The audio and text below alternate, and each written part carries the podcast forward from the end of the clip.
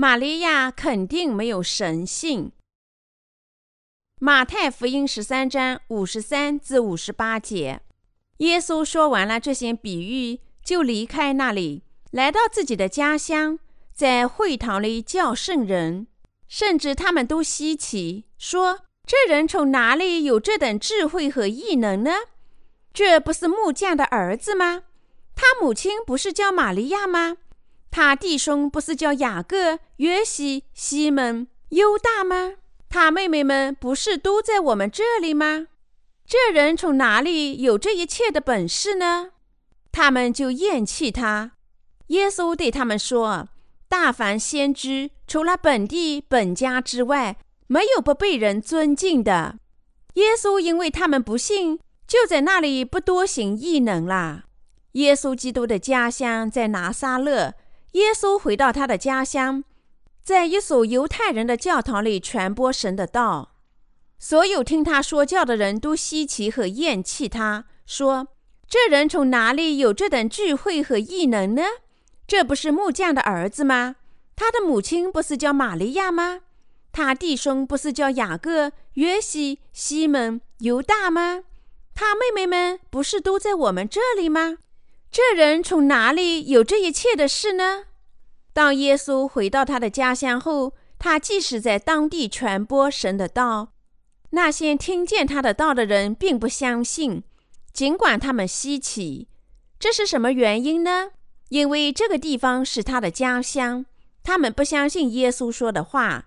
原因就在于耶稣来自他们自己的家乡，所以众人激动地说：“据我们所知，他并没有受过很好的教育。”他也不知道任何事情，他怎么能说这些事情呢？这是因为他们不理睬他，不信耶稣的话。我们能从这段经文里学习许多教训，还是要我们从这些教训里重生我们的信仰。我们不应神化玛利亚，不应对她偶像化，因为世上有宗教组织把玛利亚偶像化。这里我要清楚地说明，神话它是谬误的。我们通常把天主教归在基督教的类别下面。全世界的天主教徒比新教徒还要多。我突然在这里提出天主教的原因是，天主教会正是神话和偶像化玛利亚有代表性的宗教组织。为什么天主教要把玛利亚偶像化呢？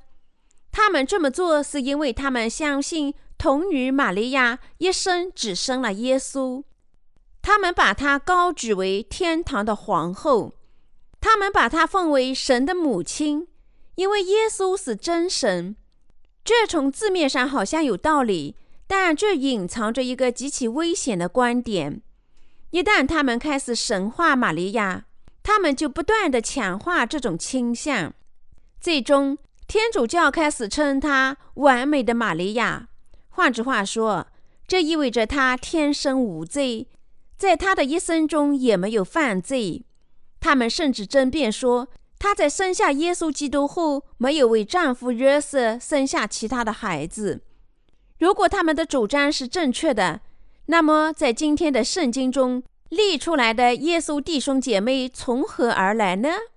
这些没有圣经基础的观点，还得到了一些非圣经基础事物的巩固。比如，在二十世纪早期，假想玛利亚在葡萄牙的法蒂玛显灵。这里，我想摘一段天主教的文件作为介绍。在法蒂玛显灵十五年后，玛利亚在比利时显身在孩子们面前，既在班诺，又在博奥林。这些是圣母玛利亚最后的显灵，接受罗马的称赞。我们的圣母在博奥林向五位孩子显身，从一九三二年十一月十九日至一九九三年一月三日，向弗纳德、吉尔伯特、艾伯特、安德鲁和吉尔伯托显灵三十二次。一九三二年十二月二十一日。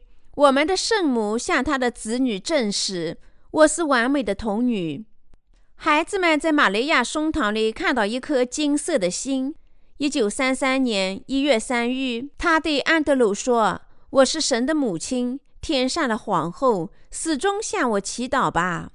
你们如何认为呢？”天主教徒相信玛利亚在入睡的时候复活，就像他的儿子那样升天。所有这些教义都以神化玛利亚为目的，把她的地位和他儿子的地位等同起来。但任何东西都无法超越真理。我们绝不能神化玛利亚。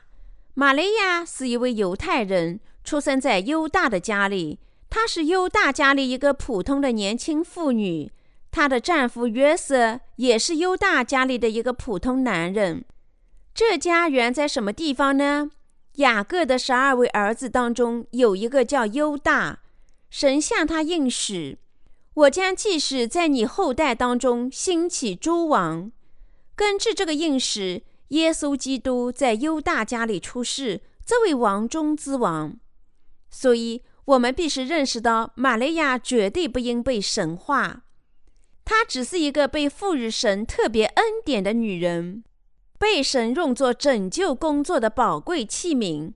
所以，当我们研究玛利亚信仰时，她的确是一位得福的女人，值得我们尊敬。但如果说玛利亚必须受到尊敬，甚至比耶稣还要高贵，因为她天生无罪，还因为她是天堂的皇后，则是愚昧无知的产物。天主教称玛利亚是他们祈祷的调解人。他们说，既然玛利亚是神和人之间的调解人，当百姓向他祈祷时，他会代表他们向父神祈求。他们说，向玛利亚祈祷更加有效，这源于他们气血的想法。向王的母亲求情比向他的儿子求情更加有效，所以。他们每天都见到许多玫瑰园，但是你们要认真思考，向玛利亚祈祷，你们的祈求果真能否传达到父神？事实上，玛利亚生过许多的子女。我们从今天的经文里发现，除了耶稣，玛利亚还生了六个甚至更多的孩子。特别是耶稣是通过童女的身躯生下来的。神由童女玛利亚的身体所生，使耶稣可靠的成就了某些事情，把每个人都拯救出罪孽。因为耶稣神自己无罪，他才通过童女玛利亚的身体出世。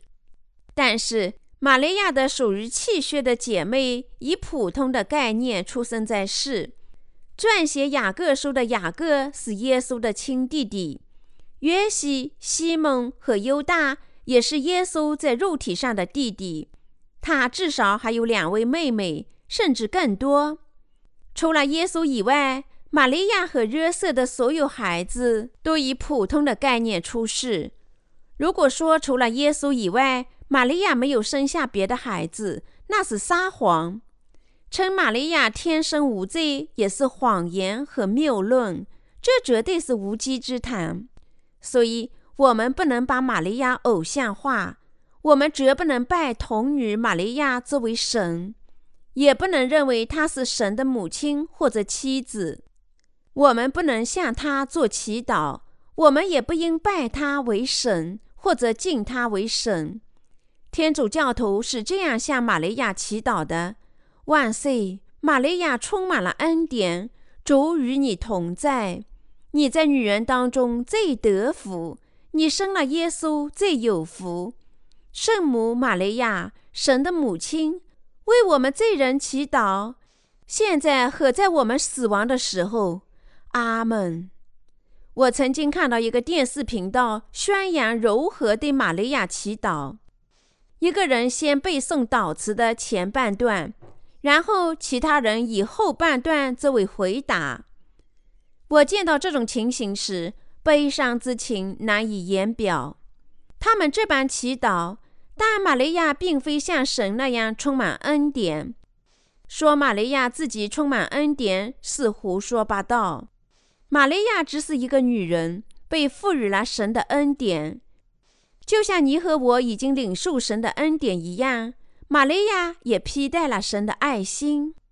是因为神以玛利亚的身体作为器皿，她才得福；是因为玛利亚因信领受了神的恩典，怀孕生下耶稣，他才接受了神的恩典和爱心。如果他没有生下耶稣，那么他也没有什么不同之处。然而，尽管如此，百姓仍以凡人的眼光看待他，神化他，为他塑造了雕像。在雕像前祈求他的帮助，没有比这更令人沮丧的啦。天主教报道玛利亚多次显灵，其他人则证明他们见过从玛利亚雕像中流出血泪。如果雕像流血，那只是流出铁锈，因为谁被吸进了雕像，致使里面的金属零件生锈。通过神话。天主教创造出一种氛围，好像玛利亚还活着，但事实上，这种论调完全是谬误的。当然，这些话可能会伤害那些神话和崇拜玛利亚的人，但这是事实。他们称玛利亚除了耶稣以外没有生过任何人，但是神的道清楚地写着，玛利亚生过好几个孩子。这是否意味着圣经是谎言呢？或者是否意味着我们的圣经不同于他们的圣经呢？他们的圣经里的经文和我们圣经里的经文是一样的，尽管他们有额外的几本称作新约外传的书。玛利亚怎么可能是神的圣母呢？她只是一个卑微的女人，正像我们一样。玛利亚只是一个人。所以，向她祈祷是完全徒劳的。思想上属于气血的人误解玛利亚，他们把她偶像化、神化，信仰她。但是，即使现在被天主教徒尊为天堂皇后的这个玛利亚，只不过是一个卑微的女人，就像在神的道里所写的那样，玛利亚并非人人所说的那样伟大的女人。但她是一个有信仰的女人。然而，一代代的人就这样的神化她、崇拜她，这是魔鬼的继母。他仍然告诉百姓，信仰耶稣也要信仰玛利亚。所以，无论他们多么信仰耶稣，他们都不能领受罪孽得赦。这是魔鬼做的事情。因为如果从神的道理增加或者删除内容，人就不能得救，所以今天我严肃地对待这个话题，尽量传播真理的道。我们必须注意属灵方面的问题。我们不是要知道任何东西，而只是信仰水和圣灵的福音。除了这个信仰，我们所有的恶行，比如破坏真理，在我们属于气血的思想上，偶像崇拜人类。只能使我们成为神的敌人，因此我们无法容忍这些事情，因为天主教掩盖了玛利亚除了耶稣以外还生过许多其他的子女这个事实。实际上，天主教徒在向玛利亚祈祷，因此在迷途越走越远，是因为他们不信神的道，而顺从自己人为的思想，所以。他们大家都这样灭亡。你我过信仰生活时，如果不按照神的道去信，我们也要面临同样的后果。道认可的信仰才被神认可。如果道说神已经借着水和圣灵拯救了我们，则他确实已经借水和圣灵的福音拯救了我们。我们不应以肉体的思想做出如此荒谬的解释。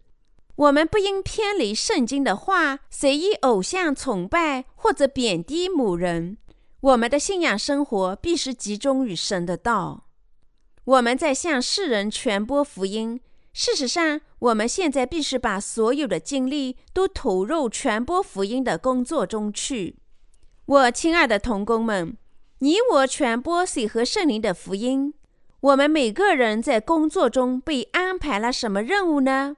我们对这项工作都努力了吗？除非我们在这项工作中竭尽全力，否则就会发生一些荒谬的事情，使我们疲惫不堪。你们是福音的工人和见证人，正向全世界传播福音。现在的时代最适合传播福音。如果我们现在不传播，以后传播就会有生命危险。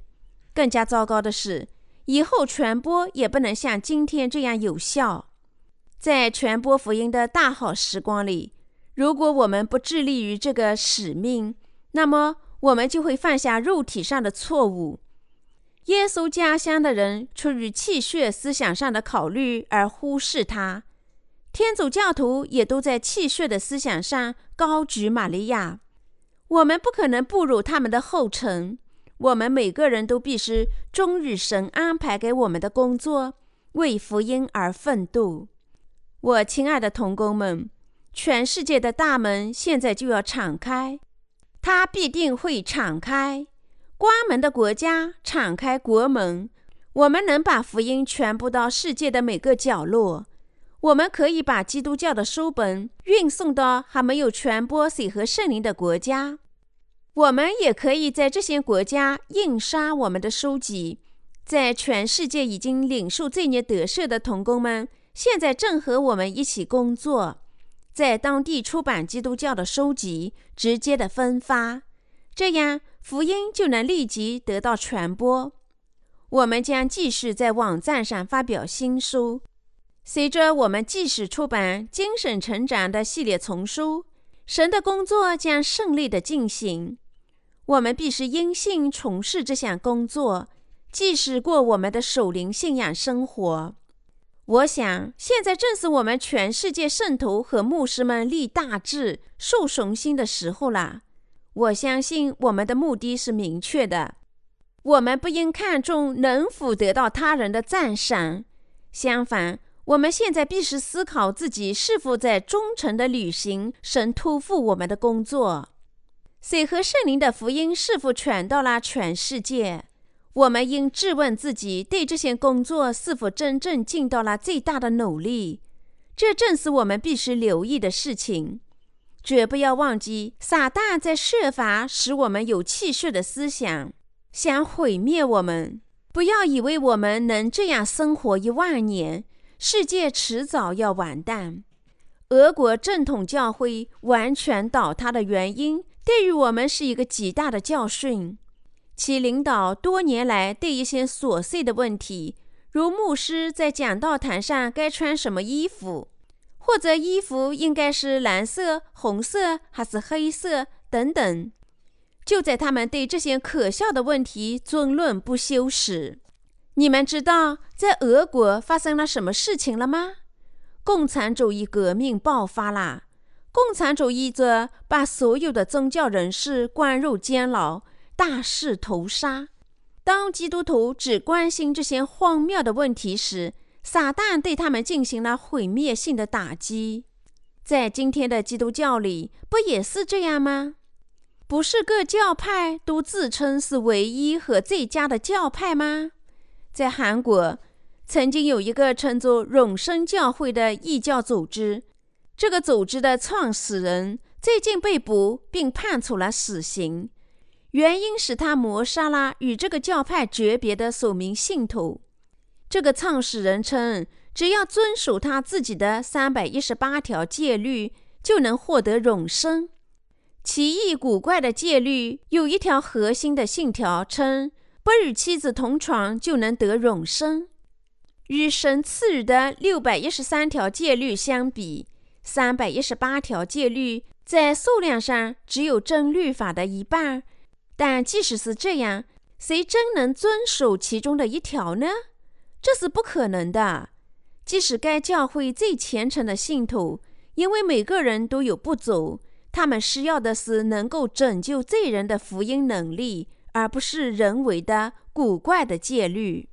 我亲爱的信徒们，我奉劝大家检查自己：你们不是不足吗？当然是。那么你们如何领受罪孽得赦呢？你们只靠信仰水和圣灵的福音得救。如果你们真信仰水和圣灵的福音，那么你们也能把自己的不足转嫁到耶稣基督身上。怎么办才好呢？我至少信仰水和圣灵的福音。主降临于世，受洗，在十字架上死亡，从死亡中复活，通过水和圣灵的福音拯救了我。我相信，我现在无罪了，因为主已涂抹了我们所有的罪孽。虽然我不走，神却把他的工作托付给我，我将忠诚地完成这些工作，然后到他那里去。这就是守灵的信仰。我亲爱的信徒们，我们必须靠这些守灵的思想生活，因信得生。与其乱断他人如何，我们不如检查自己，承认我们的不足，思考主的福音。请记住，当你们的手指指着他人时，实际上其他人也在指责你们。我们必须牢记圣经里的经文：你们要谨慎，若相咬相吞，只怕要彼此消灭了。加拉太书第五章十五节。认识到，争论谁对谁错是相互咬牙、相互厮杀。如果我们不断的相咬，谁还能保全呢？读了今天的经文，对于那些神话和信仰玛利亚，而不是信仰父神和耶稣神性的某些基督徒，我有几句话要说。现在就停止这种荒谬的行为吧！我要他们认识到，他们只在肉体上过信仰生活。现在要回到真实的守灵信仰生活。我悲伤地看到有些人随便地加入自己的思想，创造出奇异的宗教，走在毁灭的道路上。我们只应信仰圣经里宣布的真理。既然神的道说，神借着水和圣灵的福音涂抹了我们所有的罪孽，我们必须相应的信仰，就像他宣布的那样。只有当这么相信时，我们才能无罪。我们信仰的目标是重生，并因此进入神的国，这是不是真的呢？当然真的。我们仅仅因为心理感情的变化就无罪了吗？不是，因为我们信仰水和圣灵福音，现在才无罪啦。我亲爱的信徒们，如果某人想改变水和圣灵的福音，毫无疑问他是错误的。但在异人当中有恶人。尽管他们不想改变真福音，如果重生者当中有人不侍奉真福音，而只想过合乎道德的生活，求得好名声，则他在神的面前是恶人。在此，让我们假设我们当中的某人没有做错任何事情，只过着虔诚的生活，但这人不侍奉福音，那么这人是好人吗？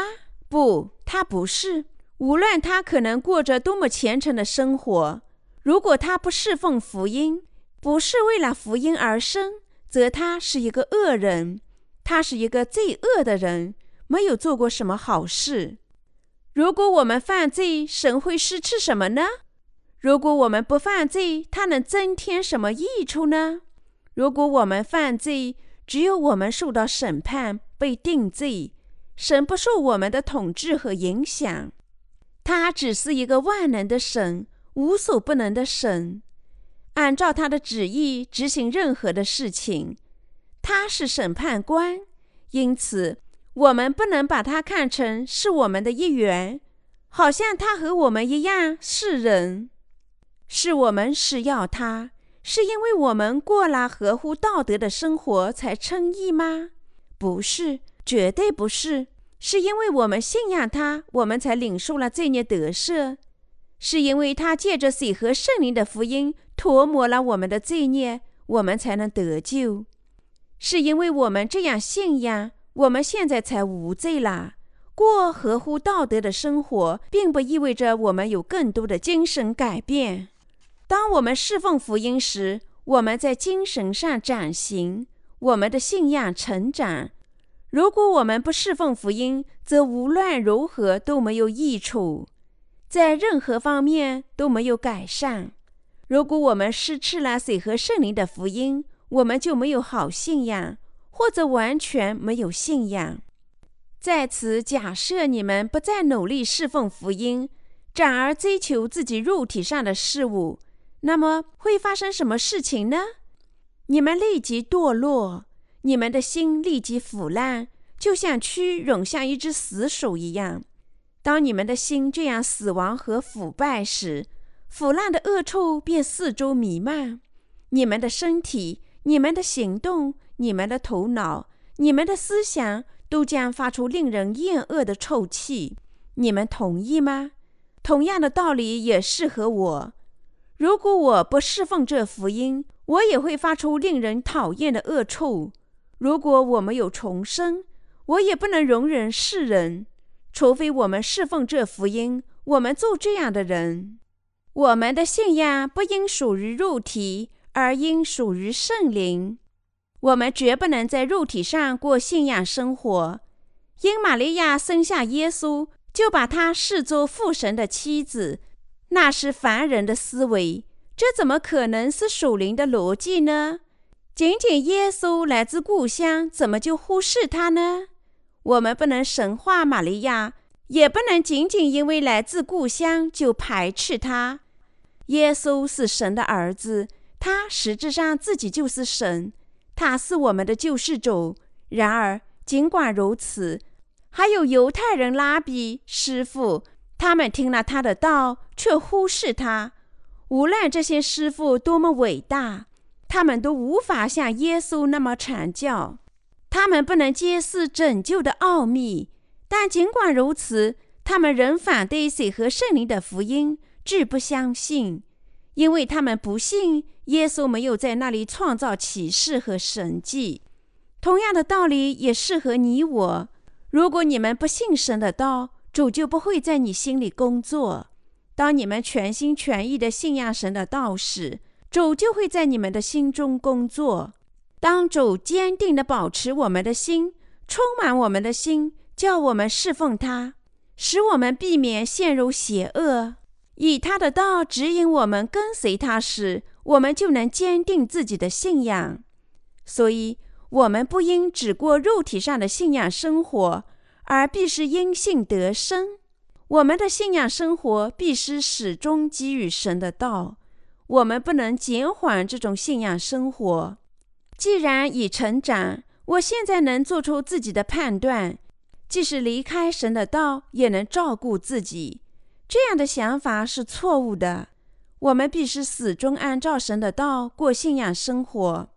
我们绝不能忘记水和圣灵的福音，而必须着眼于神的道。我们必须使传播水和圣灵福音成为我们的目的。我们必须继续朝着这个目的前进。只有那时，我们才能避免做出荒谬的事情，避免浪费时间。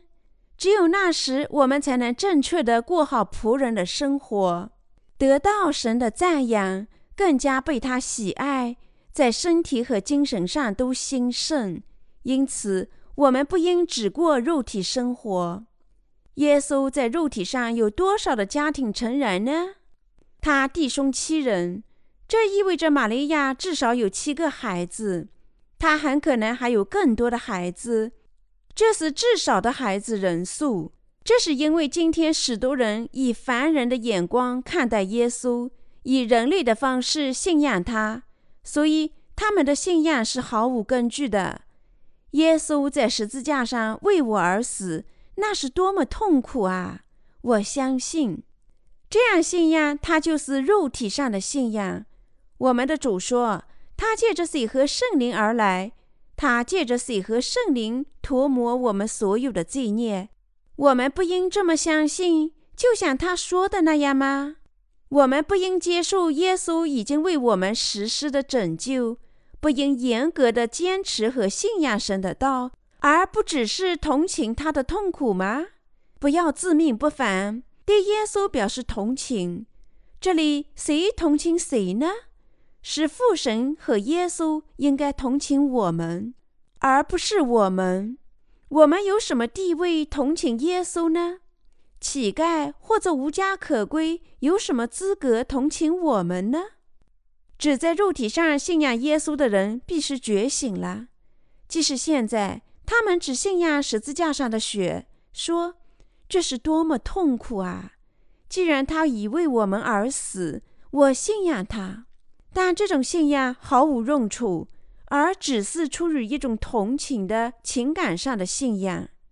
它是对耶稣的一种荒谬的信仰，好像对他有什么恩惠似的。这是一种傲慢自大的信仰。说好吧，我现在承认，我承认你已经拯救了我。这是多么错误啊！这是对我主尊严的侮辱性伤害，这是亵渎神明。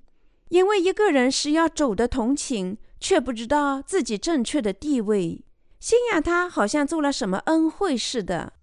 能使我们正确处理与神关系的是信仰。什么是真信仰呢？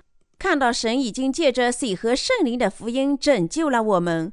我们只能满怀感激地承认他爱心的真理，因为当我们合理的考虑这个福音，福音真理便使我们理智。我们只能敬神，向他承认：我相信你已经为我做的事情，我相信你们义的工作，这正是信仰。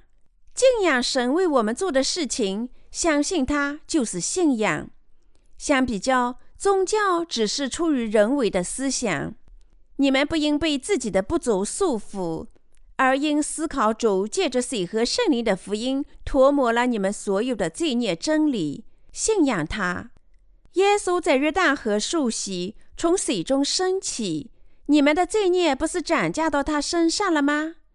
我们的主借着洗礼肩负我们的罪孽，在十字架上死亡，从死亡中复活。从而完美的拯救了我们。如果我们的罪孽转嫁到耶稣身上，则我们现在无罪啦。那么，你们现在仍然有罪还是无罪了呢？当然，我们无罪啦。耶稣还为我们所有的罪孽被定罪，他就是这样惩戒了我们的心灵。我们现在应该信仰我们的主，大步前进。虽然你我在肉体上不走。但真理是主已经涂抹了我们所有的罪孽，因此我们因信得惩解，我们因信过守灵的信仰生活，为了取悦神的工作。我们还要做的事情就是每天增添新的力量，加快我们信仰的步伐。我们必须在精神上过信仰生活。我们还没有完全成长，还没有完全成熟。我们必须像使徒保罗宣布的那样，向着标杆直跑。这不是说我已经得着了，已经完全了。我乃是竭力追求，或者可以得着基督耶稣，所以得着我的弟兄们。我不是以为自己已经得着了，我只有一件事，就是忘记背后，努力面前的，向着标杆直跑。要得神在基督耶稣里从上面招我来得的奖赏，《腓利比书》第三章十二至十四节。同样，我还要对你们大家及全世界的工人说：不要抱怨这，抱怨那。现在要忠于神托付给你们的事情。如果你们在做这项工作的同时还能挤出时间的话，则应检查自己，再次坚定你们的信仰。你们有什么余地乱断他人的事情做得好还是不好呢？如果你们有多余的时间，则应该更加勤勉。我们离神在基督耶稣里从上面招我们来得的奖赏，乃有很长的路。你们凭自己的意，如何能成圣，站在神的面前呢？你们在交谈中或行为上不犯错误，就能达到圣洁吗？绝不可能。侍奉主是圣洁的，不是装作圣洁，我们就能成圣。只因为福音，我们才成圣；是因为福音涂抹了我们所有的罪孽，我们才得以圣化。坦率地说，我们聚集在一起的时候，并未做过太多的祈祷。我们祈祷向全世界传播福音，祈祷所有的事情，使我们能忠诚高效地侍奉这福音。我们神的工人满怀极大的欢乐，一起进餐、交谈。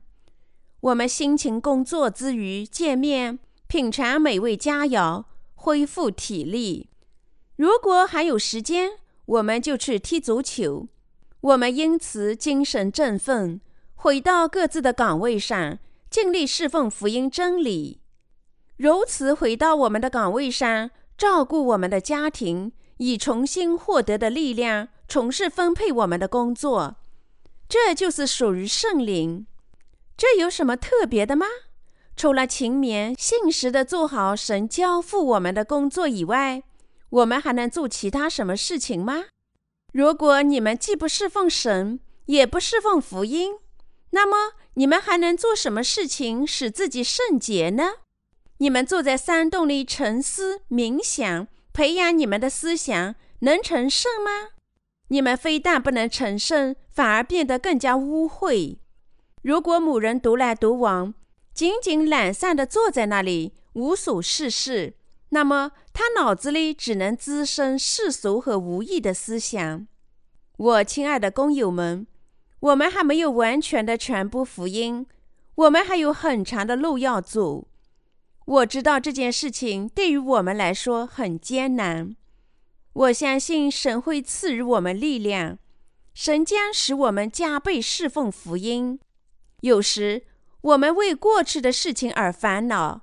但我们不应被已经做过的事情所束缚，相反，我们应该朝着神在基督耶稣里从上面招我们来得的奖赏挺进。保罗也尽量忘记背后的事情，努力前面的事情。你们应该忠诚地执行已经分配给你们各自的工作，尽心尽力做好这项工作，这是明智的做法。耶稣说。大凡先知，除了本地本家之外，没有不被人尊敬的。你们除了本家之外，也没有不被尊敬的。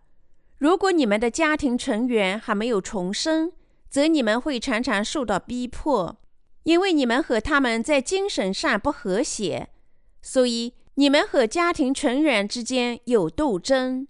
因为我们重生者过信仰生活，为福音而生。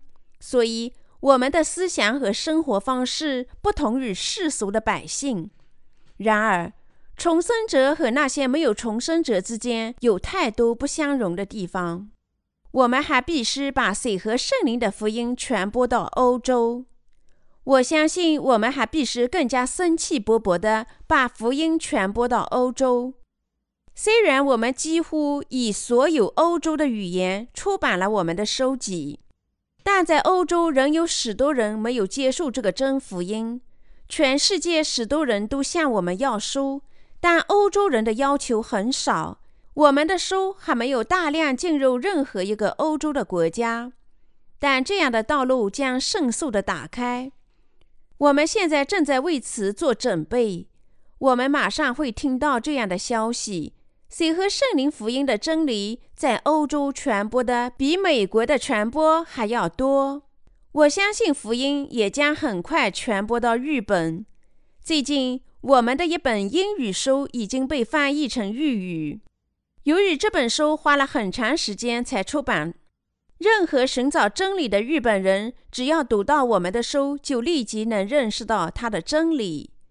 我在前面的布道里说过，心里的四块地。现在我们是要这样思考：我是稗子还是小麦呢？我在听福音时，心里是路边地吗？我过宗教生活时，听说这福音吗？还是我只是一块多屎地，暂时接受这个真福音，却在心里不相信呢？当这福音传播给我时，我是否只说我相信，即使心里充满了罪孽？因很少表现出来而没有承认呢？还是我现在是一块荆棘地，即使确实信仰福音真理，因人深爱世界，我还是三心两意的跟从主吗？或者我是一块好地，我真的相信主已经拯救了我，尽管我只能如此不足吗？我在主的面前是一粒真正的麦子吗？这些事情，我们都要质问自己。在前面的布道里，我解释了耶稣在马太福音十三章中许多比喻。你们还记得这道吗？你们都完全忘记了吗？顺便，你们真了解自己是小麦还是稗子，对吗？你们还知道我们在信仰生活里已到了什么阶段了吗？从根本上讲，我们是路边地或者多实地，不能坚持神的道的人仍然是多实地。坚持神的道，我们承认自己是作恶的种子，因为坚持水和圣灵的道，又因为主已经涂抹了我们所有的罪孽，我们成了无罪的人，得生而不得死。尽管我已经领受罪孽得赦，我不是人想在世上获得成功，无法抛弃我对这个世界的欲望吗？我不是为了这个世界上繁荣使用耶稣的名吗？我们是要仔细的想一想这些事情，我们是要检查自己，看看我们是否属于这三种地。这些心对水和圣灵福音不感兴趣，他不侍奉他。感兴趣的是如何致富，被世俗的名誉或者肉体的快乐所欺骗。我们所有的兴趣都在这些事情上面。我们还应该认识到，所有这三块地都要被抛弃掉。承认我们是这些地信仰水和圣灵的福音。我们必须承认，我的心渴望这个世界，不知道自己的罪，这是错误的。我现在犯错误了。我们必须信仰水和圣灵的道，然后我们将成为好地，接受神的道，结好果。我们自己将成为真正的谷物。当我们承认自己的罪恶，如果犯罪注定要下地狱；当我们还接受水和圣灵的福音时，我们就成为好地。这样，我们在神的面前就能成为麦子。结出三十倍、六十倍和一百倍的果子，这些人将受到神的称赞，被委任更多的工作。当他们受到逼迫时，就更加忠诚，因此主将赐予他们更多的福气，这是毫无疑问的。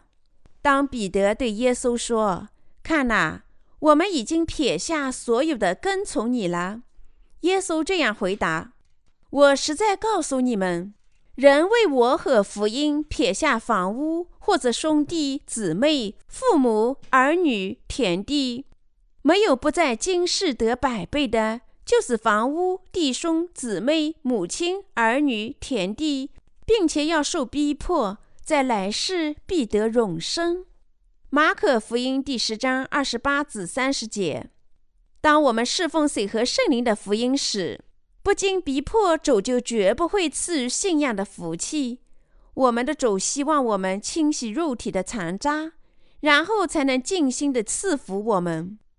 当他想这人对我忠诚，如果我赐福他，他就不会误入歧途。他也赐予他们物质上的福气。神首先赐予我们坚强的信仰，然后在信仰的福气上又赐给我们其他的福气。然后我们应思考这些事情。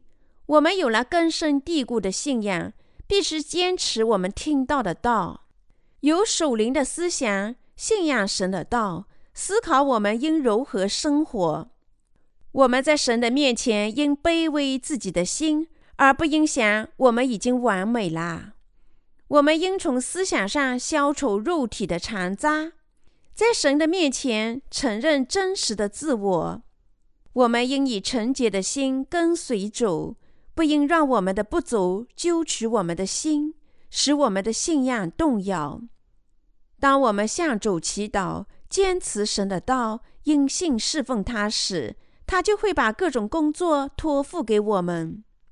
当神发觉合适时，他就大量赐福我们，或者直接，或者间接，让我们做属灵的人。这是要点。没有别的东西。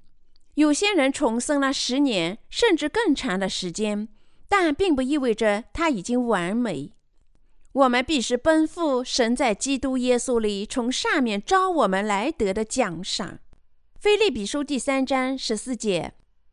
我们要经过每个阶段，必须即使奔跑，直到走满意为止。我们剩下的事情就是向全世界传播水和圣灵的福音。如果我们成了传播水和圣灵福音的障碍，则是无法容忍的事情。如果福音得到传播，则我们不足也没有关系。如果我们只信仰水和圣灵的福音，为福音而生，在心里坚持神的道，因信跟从他，则神也会说没有关系。但是，如果我们从事无益的事情，为毫无价值的东西争论不休，则神也无法容忍。除了传播福音以外的任何事情，都是在浪费时间。为了传播福音，我们应该做任何事情，正如经上写的那样。所以，你们或吃或喝，无论做什么，都要为荣耀神而行。哥林都前书第十章三十一节。我要说，全世界的天主教徒都必须觉醒，恢复理性了。不管他们是否愿意听，该说的话还是必须要说。他们应该知道，除了耶稣以外，玛利亚还生过六个孩子。先知的职责是使他们从神的道理里认识真理。说我们的信仰完全是错误的，这全是错的。玛利亚是一位普通的妇女，但她信仰神的道，便得福了。